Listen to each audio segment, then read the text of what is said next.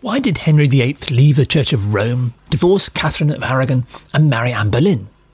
Well, so far we've discovered that this had little to do with the king's love life and everything to do with his foreign policy. In 1527, Henry signed a treaty with the French, ending decades of alliance with the Spanish. It meant that Catherine, his Spanish queen, and the main supporter of the Spanish alliance, had to go. Divorce proceedings started straight away. It should all have gone smoothly, and Henry should have been able to marry again, probably Renee, the French king's cousin. But then, events overtook him.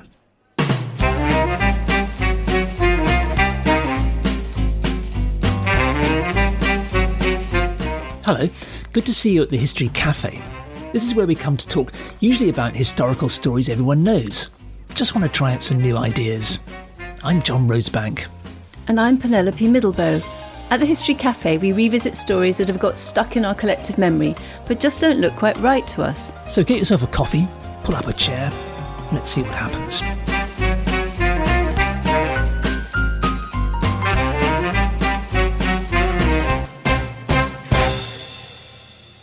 In 1527, Henry started his divorce from Catherine, but then events overtook him. By events, of course, we mean events in Europe. While the French and English had been making their new treaty, and while Wolsey began solemnly considering Henry's case for an annulment, or divorce, and then travelling to France to look for a French princess, Spanish and German troops had been advancing brazenly through Italy. Charles V, King of Spain and already ruler of Burgundy, Austria, and overlord of Germany, besides master of the growing Spanish Empire in South America, was extending his reach yet further into the rich heartlands of Italy. They besieged Florence, which had for generations been governed by the Medici family. And they didn't take the city, but as soon as the Spanish were gone, the townsmen used this opportunity to burst into revolt and threw the Medici family out. Now, this turns out to be important to our story because the current Pope, Clement VII, the one Henry would have to deal with for his divorce, was a Medici. And the Medicis had run Florence as their own private kingdom for generations.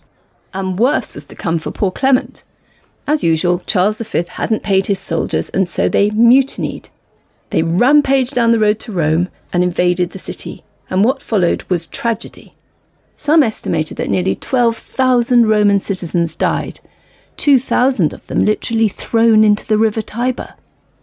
Well, Pope Clement scurried out of the Vatican and hid in the Castel Sant'Angelo, and there, in effect, he became a prisoner of Charles V's army. Now, Charles V, Spanish king, was a loyal Catholic, and he wouldn't have chosen to pillage Rome or capture the Pope.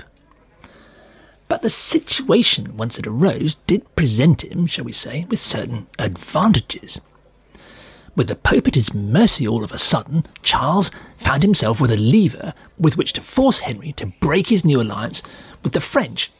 If Henry stuck with his new French allies, Charles could see to it that the Pope would not give him a divorce from Catherine. Henry wouldn't be able to seal his new alliance by marrying a French princess, or anyone else for that matter. Catherine would go on being a Spanish mole in Henry's court. So, of course, Charles put pressure on the Pope to refuse Henry's divorce. It wasn't because, as we're often told, Catherine was his favourite aunt. It was a hard headed political decision. It was an excellent way to weaken the new anti Spanish alliance between Henry and the French. So, Henry's request for a divorce put the Pope in an impossible position. He couldn't please the French and the English on the one hand, and Charles V on the other. But without Spanish help, he would probably never regain not only his freedom, but also his family's hold on Florence. It looked as though the Pope would have to choose between losing Florence forever from his family and losing England and France forever from his church. Well, Henry was also stuck. Now, one obvious solution, the one that Henry would eventually take but six years later, was to declare that the Pope was nothing but a puppet of the Spanish and make himself head of the church. But Henry didn't do it. Instead, as we saw last time, in July 1527, Henry started collecting together a team of theologians who would argue from arcane text in the Old Testament book of Leviticus that popes should never have allowed Henry to marry Catherine. So, was he trying to get his divorce done? Was he trying to prove that the popes had overstepped their authority and that he should break away from them? Or was he playing some other game? That summer, Henry took Anne Boleyn on his usual summer progress, away from stinking, unhealthy London. We know because a scrap of his accounts happened to have survived from August 1527. Henry's at Beaulieu in Hampshire, and he's showering Anne with expensive gifts, culminating with a ring. Henry was also telling Catherine that their marriage was invalid and that they were living in sin. So maybe Henry is anxious to get on with the divorce for the obvious personal reasons. On the other hand, Henry and Catherine still seem to get on perfectly well together. Meanwhile, in July of that year, 1527, Thomas Wolsey, Henry's right hand man, has taken the very unusual step of crossing the Channel and visiting the French court in person. Some diplomatic game is definitely afoot. In fact, Wolsey wouldn't return until September. It was unprecedented. He met the French king, Francis I, at Amiens, and they discussed launching a fleet to rescue the Pope, who was still a prisoner of the Spanish in Rome. What we know about Wolsey's plans to negotiate a French marriage for Henry that summer with Princess Renee, Francis's first cousin, comes from his servant George Cavendish. He tells how Wolsey met a certain amount of French opposition. There were pamphlets against the planned engagement, thefts from his rooms, and a gallows scratched onto his window. Now, Cavendish isn't always a reliable witness, but a French marriage would have made complete sense given that the French and English were now allies. However, it couldn't happen until Henry had got his divorce from the Pope. Ah, common sense suggested that if Henry wanted the Pope to annul his marriage to Catherine, he'd have to wait until the Italian situation improved and the Pope was free from the Spanish. But suddenly, in August 1527, with Wolsey still in France, Henry dispatched his secretary, William Knight, on a madcap mission to Rome. He rarely, if ever, took any major decisions without Wolsey, but this was an astonishing exception. We looked briefly at the documents Knight was carrying in our first discussion in this series. They explained to the Pope that Henry wanted an annulment of his marriage to Catherine and permission to marry a young woman who he was already sleeping with. He admits he'd also slept with her sister, so he can only mean Anne Boleyn. If necessary, Henry explained, the Pope should allow him to marry this new woman as well as Catherine. Now, even if the Pope hadn't been the prisoner of the Spanish, this would have been mad. Most historians just assume Henry was lovesick. But maybe he was playing some diplomatic game.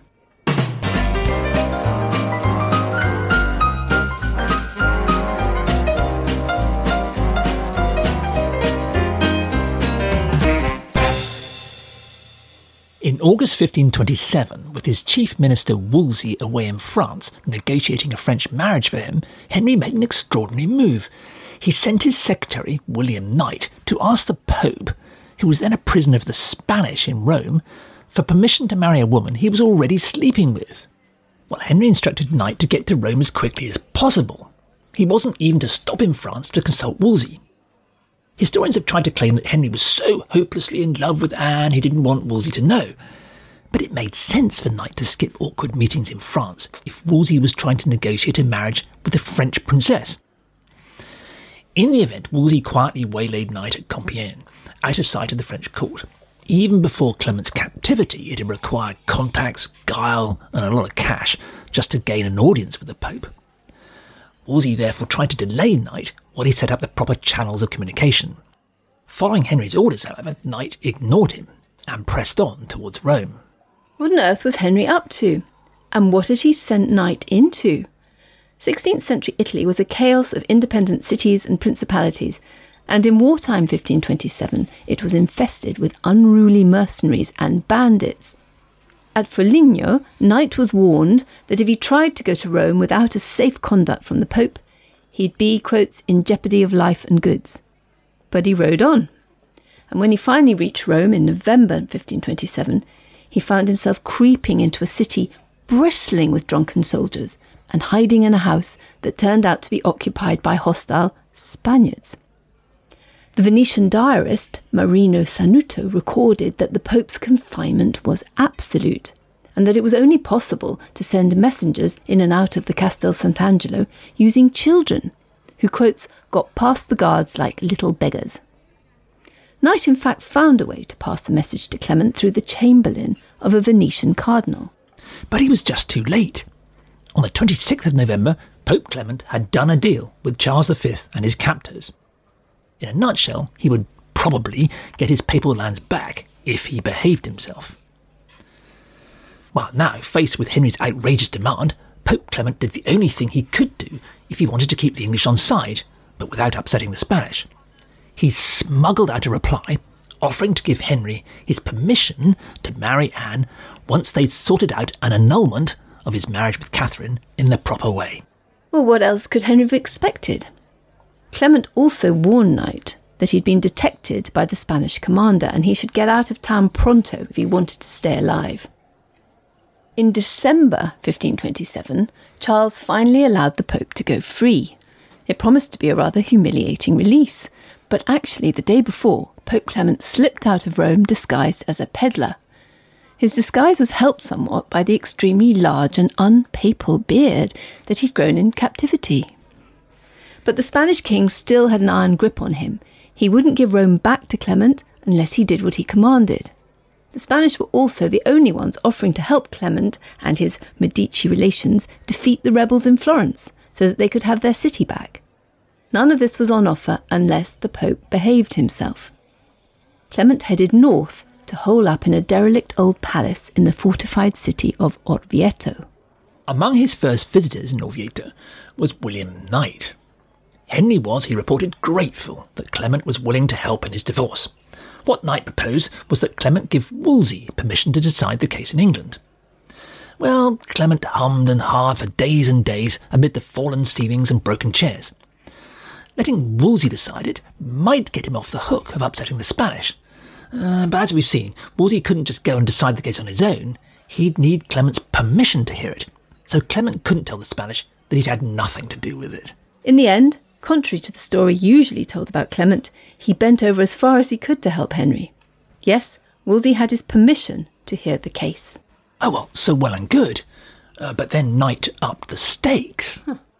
The Pope had, after all, left himself a wriggly way out. If, when Wolsey decided against Catherine, she would be able to appeal, and that appeal would still go to the Pope. If the Spanish army was still occupying Italy, Clement would be able to uphold her appeal. If not, then he could uphold Wolsey's decision. All that would be months and months away, and hopefully everything would be easier by then. Clement was buying himself time. So now, Knight asked the Pope to let Wolsey hear the case without the possibility of an appeal to the Pope afterwards. Well, Clement didn't turn the idea down flat, he referred it to his canon lawyers, and they turned it down flat. However hard the English tried to bribe them, they were unmovable. It was against canon law, the law of the Church. It simply could not be done. End of discussion. In fact, with just one short lived lapse, this would be Pope Clement's position until his death. The position was already clear by January 1528.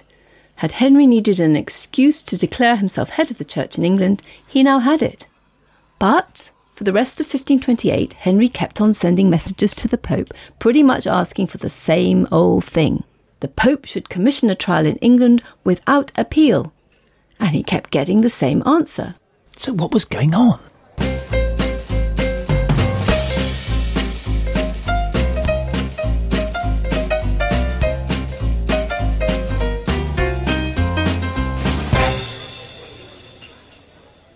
Throughout 1528, Henry and Wolsey went on sending messengers to the Pope, making impossible demands on him, tying him up in theological and legal knots. They kept on asking Clement, in particular, to allow Wolsey to decide the divorce case in England without any possibility that Catherine could appeal against the decision to the Pope. Well, right from the start, in January 1528, the Pope's lawyers had ruled that out, and their position never changed. But instead of declaring himself head of the church in England and telling Wolsey to get on with the case, Henry went on repeating this impossible demand. Now, historians have long suggested that all this was, well, just sensible on Henry's part. After all, he couldn't risk the case ending up in Rome. It would be demeaning, and with the Spanish hiding behind every pillar, he'd be bound to lose. But when you take a wider view of what was going on in 1528, it becomes clear that Henry's repeated demands were the opposite of sensible. It had been obvious ever since Christmas 1527 that Clement and his advisers were never going to give Wolsey the power to decide the case without appeal. It was against canon law. Asking Clement over and over again was never going to move him an inch. Worse than that, as we've seen, Henry and his theologians now began insisting that the case had to be decided on the theological interpretation of certain awkward and ambiguous texts from Leviticus. Well, taking this Leviticus route meant accusing a previous pope of giving Henry and Catherine permission to marry when he had no power to, and there was no way Clement or any other pope, present or future, would ever agree to that. What makes this even more ridiculous is that had Henry wanted to get a divorce from Catherine, there was a much simpler way to do it. Cardinal Wolsey had come up with a brilliant and perfectly legal way out. It all had to do with the technicality in marriage law. Catherine had always maintained that her marriage to Henry's brother Arthur had never been consummated. She always claimed that she'd still been a virgin when Henry married her. In fact, as she reminded him, Henry had boasted loudly about it at the time. Now, as Wolsey pointed out, according to church law, a marriage did not exist until it was consummated. In fact, in church law, it's still the case. So, in church law, Catherine had never, in fact, been married to Henry's brother Arthur at all. But that still didn't mean that Henry could have married Catherine without papal permission, because Catherine had been formally engaged to Henry's brother when she was just 12 and he 11. And in early modern law, an engagement was as serious a contract as marriage. Now, and here comes the clever part. Wolsey therefore correctly pointed out that the Pope's dispensation to allow Catherine to marry Henry had only referred to her previous marriage. And, said the Cardinal, that didn't cut mustard, it wasn't good enough. Technically, there had, as Catherine herself admitted, never been a previous marriage, it hadn't been consummated. What the Pope should have issued was a dispensation to allow her to marry, not despite her previous marriage, but despite her previous engagement. But he hadn't. He'd been misinformed. He'd never been told Catherine was still a virgin, and it wasn't the Pope's fault. So, technically, the dispensation allowing Henry to marry Catherine was ineffective, and their marriage was null and void in church law. Henry was free to marry a French princess or whoever he wanted. Nobody was to blame. Game, set, and end of a very awkward match. Well, this, Wolsey's idea, was a brilliant, elegant solution to Henry's divorce. It got everybody off the hook on a technicality. But Henry refused to use it. Instead, he went on writing abstruse arguments about Old Testament texts, spending so long on it all that he wrote to Anne that it was giving him headaches. Henry turned down the easy route and instead adopted the impossible one. What's even more striking than Henry's doubly, trebly impossible demands, however, is that as 1528 went on, he no longer needed to go on making them. French armies under the Vicomte de Lautrec began to get the upper hand against the Spanish in Italy. In February 1528, Lautrec liberated Rome, and by the end of April, he pinned the Spanish down in Naples. In June 1528, the Spanish were desperate for a breathing space, and they needed to reopen trade. So they signed a peace treaty with Henry and the English. Uh-huh. It's really extraordinary that historians don't discuss this peace treaty more. It alters everything we think we know about Henry's divorce. The peace treaty with the Spanish presented Henry with the golden opportunity to get his divorce done, on whatever grounds he chose. Not even to worry about Catherine appealing to Rome. Look, even if she did, the Spanish wouldn't back her. Why would they risk their newly signed peace with England? Henry would almost certainly have won the case. But still, Wolsey and the king didn't move to hear the case. Instead, they began sending thinly veiled messages to the Pope that Henry would leave the Roman Church if the Pope didn't agree to their completely impossible and increasingly unnecessary demands.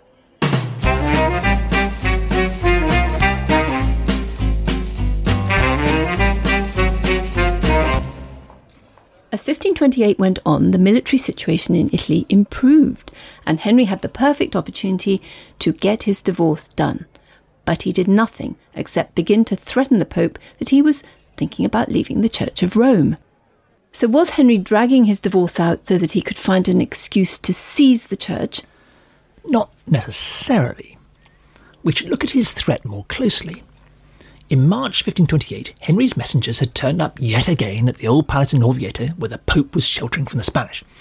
This time they presented him with a thick book that detailed Henry's contorted theological case. Then they informed the Pope that unless he met Henry's impossible demands, the King's Highness would do without him. But Henry had made no preparations whatever for separating the English Church from Rome. He wouldn't even begin to do that for another two years. All Henry's escalating demands and threats did was raise the stakes another notch. Now he was talking about creating a split in Christendom. Or should we say, another split? Because it was exactly in these years, in the middle of the 1520s, that German theologians, notably one Martin Luther, were conducting a furious and increasingly political quarrel with Rome. From 1525, it had led them to break away entirely and establish new churches, what we now know as the Protestant churches. It was the worst split that ever hit the Western Church, so serious that it has still not been healed 500 years later. So, in March 1528, the prospect of a split with England was impossible for Clement to contemplate, especially if there was the slightest possibility that the English might take their French allies with them. By talking about a split, Henry was only making his difficult case more difficult to solve. All Clement could do was to issue yet another commission, his permission, for Wolsey to decide the case in England. And this time he was to hear it alongside the new Cardinal Protector for England, the Italian Cardinal Lorenzo Campeggio. Now you can imagine the Pope thinking the English ought to be happy with that. Cardinal Campeggio might be expected to be favourable to Henry, not least because Henry was paying him a great deal of money out of English church revenues. When Henry's envoy got home with this new commission, the king called Anne Boleyn in and made an elaborate show of looking delighted. But still, Henry did nothing about getting the case heard. In fact, what historians have not pointed out is that the next day, once Anne was out of the way, Henry got down to business with Wolsey and his other advisers to plan the next mission to the Pope. They were going to put their impossible demands to the Pope yet again. What is most significant is that Henry showed no sign at all of any disappointment. Indeed, wrote Edward Fox, who'd brought the commission back from the Pope and was at the meeting, quotes, the king was highly satisfied. Highly satisfied? Three times in all, the Pope told the English to get on with hearing the case, and three times the English refused unless there was no possibility of an appeal, which was never going to happen. And this despite an extremely favourable military situation. Meanwhile, Henry was highly satisfied. What on earth was he up to? Well, we can straight away forget the idea that he was just desperate to marry his mistress and have a male heir. Henry had plenty of opportunities to do just that in 1528. As the Spanish army was rolled up, being defeated in Italy, a window opened when Henry could have got his case sorted with a very good chance of success. And Wolsey was standing by with excellent legal arguments that got everyone off the hook on a technicality. It just needed Henry's green light. But he didn't give it. We also have to put on the back burner the notion that in all these months, Henry was looking for an excuse, working his way toward what historians call imperium, that he was trying to find a route to making himself all powerful, taking control of the English church. These repeated missions to the Pope were getting him nowhere. He had his answer in January 1528, and had he chosen, he could have taken it then as the reason to begin the long process of taking control of the church. He could, for example, have passed an Act of Parliament simply to prevent appeals to Rome. There was already a medieval precedent of sorts in the Statute of Praemunire, and he would pass an act that did exactly that in 1533. Which makes it all the more intriguing that, according to Edward Fox, Henry was highly satisfied with the way things were going back in 1528. He was making no progress on his divorce, he was making no progress on Imperium. So, what was there to be satisfied about? There is, however, one last line of inquiry. This whole divorce saga had begun as a result of Henry's foreign policy. What we need to ask, therefore, and what historians don't usually ask, is whether there might be some foreign policy reason for the ludicrous series of missions impossible on which Henry was sending his messengers in 1528.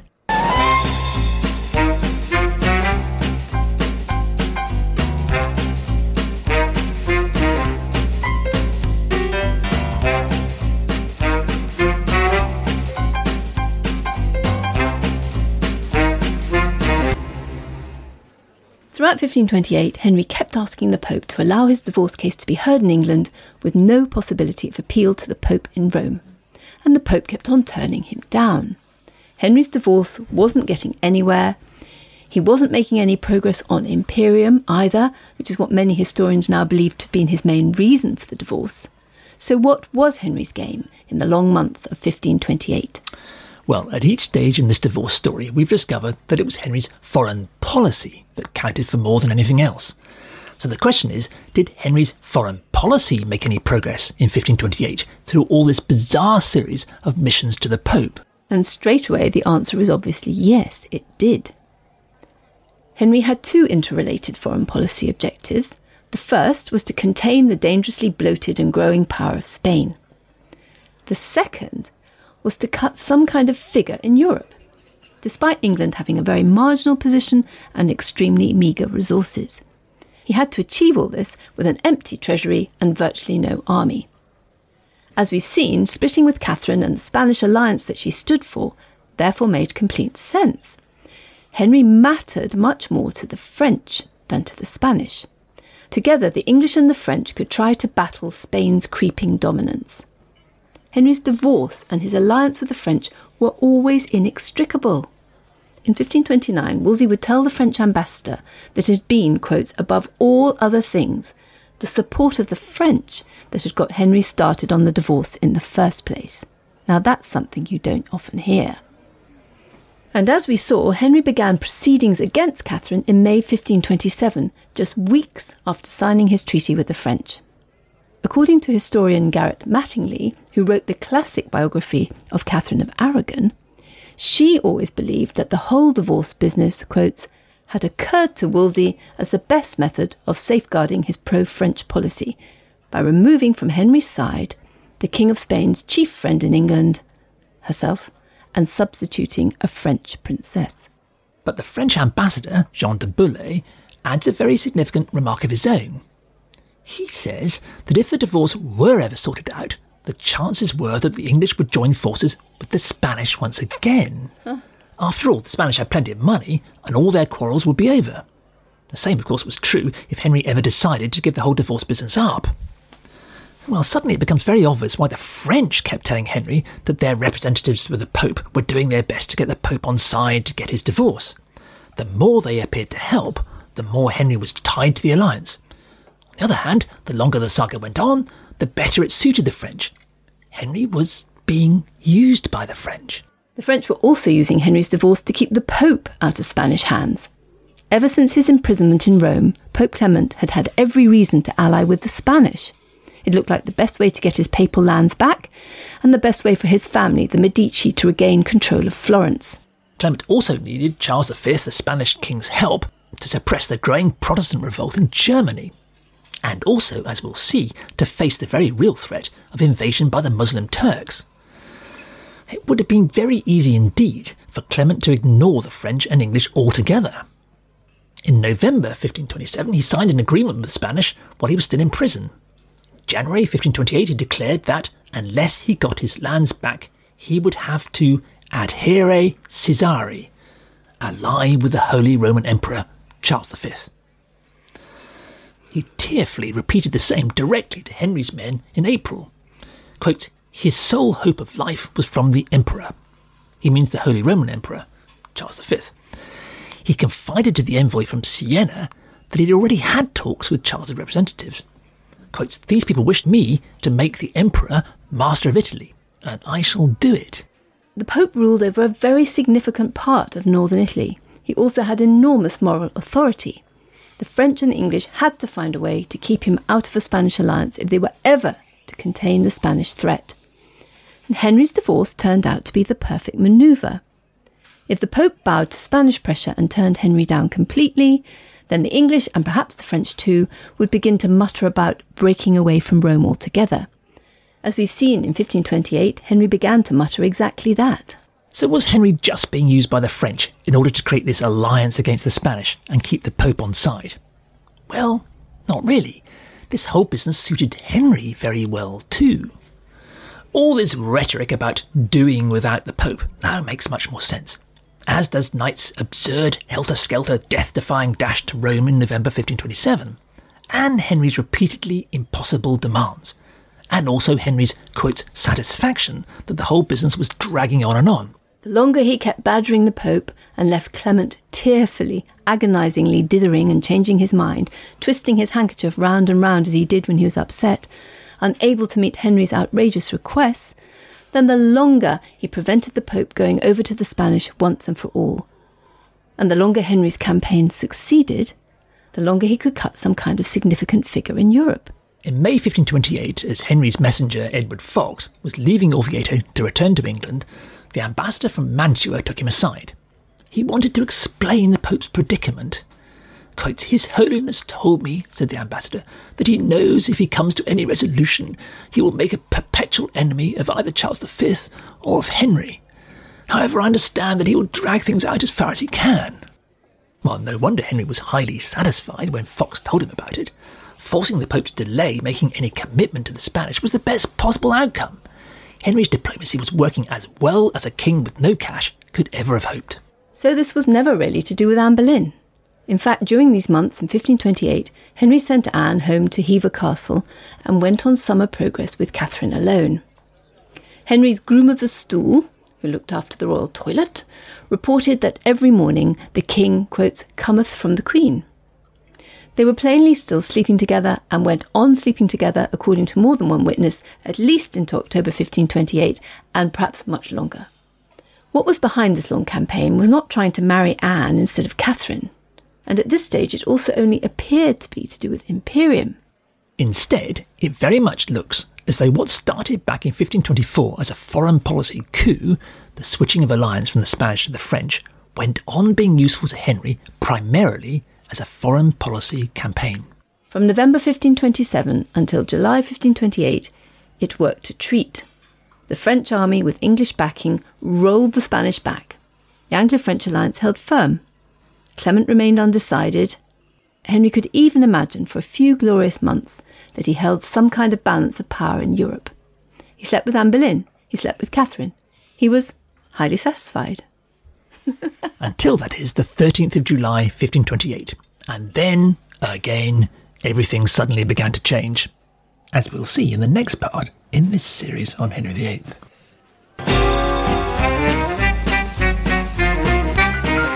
For more on this story and others at our History Cafe, go to historycafe.org. There you'll find information about us and also about further reading you can do. It's also a way to ask us any questions you might have. Or contact us on social media at History Cafe Pod.